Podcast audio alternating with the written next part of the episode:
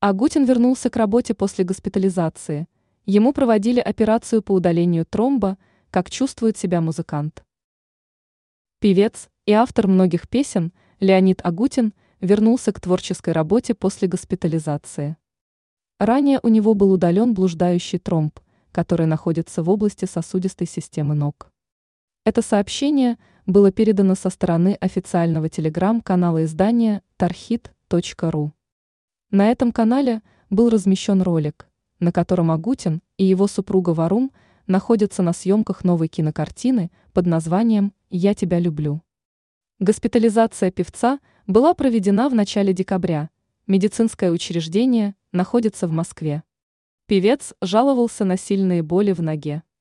Медики провели обследование и сообщили, что у певца случился тромбоз высоких вен. Специалисты провели операцию и удалили тромб. Теперь артист не может принимать препараты для разжижения крови, в противном случае могут образоваться новые тромбы. Ранее мы писали о личной жизни рэпера Гуфа.